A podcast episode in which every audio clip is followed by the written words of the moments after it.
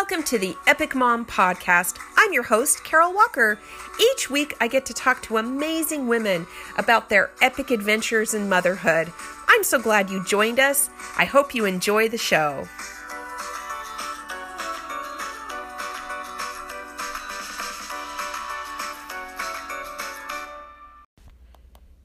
Today's epic encouragement is about living in the moment.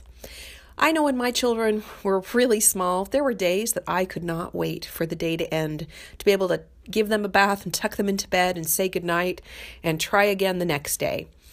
But as they have gotten older and have moved out of the house and are beginning to have lives of their own, I wish that I had savored the moment more often, and I'm grateful for when I did savor the moments.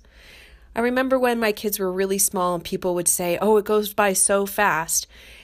And it's true, it does. And sometimes there are seasons in our life where going by fast is a blessing. But even in those seasons, there are moments that if we'll just stop and look around, we can recognize and appreciate so many of the wonderful things and the wonderful people that our little children are. And all too soon, they don't need you to help them tie their shoe for the fifth time or get them a drink of water. And really, it's kind of sad when they're that big and they don't need you anymore.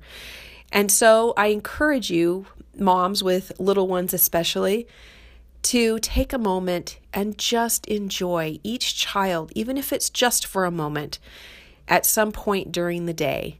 So that at the end of the day, when you close your eyes and you're so glad the day is over, there are still a few things that remind you of why you're so thankful for this epic adventure of being a mom. Have a great day and make it epic.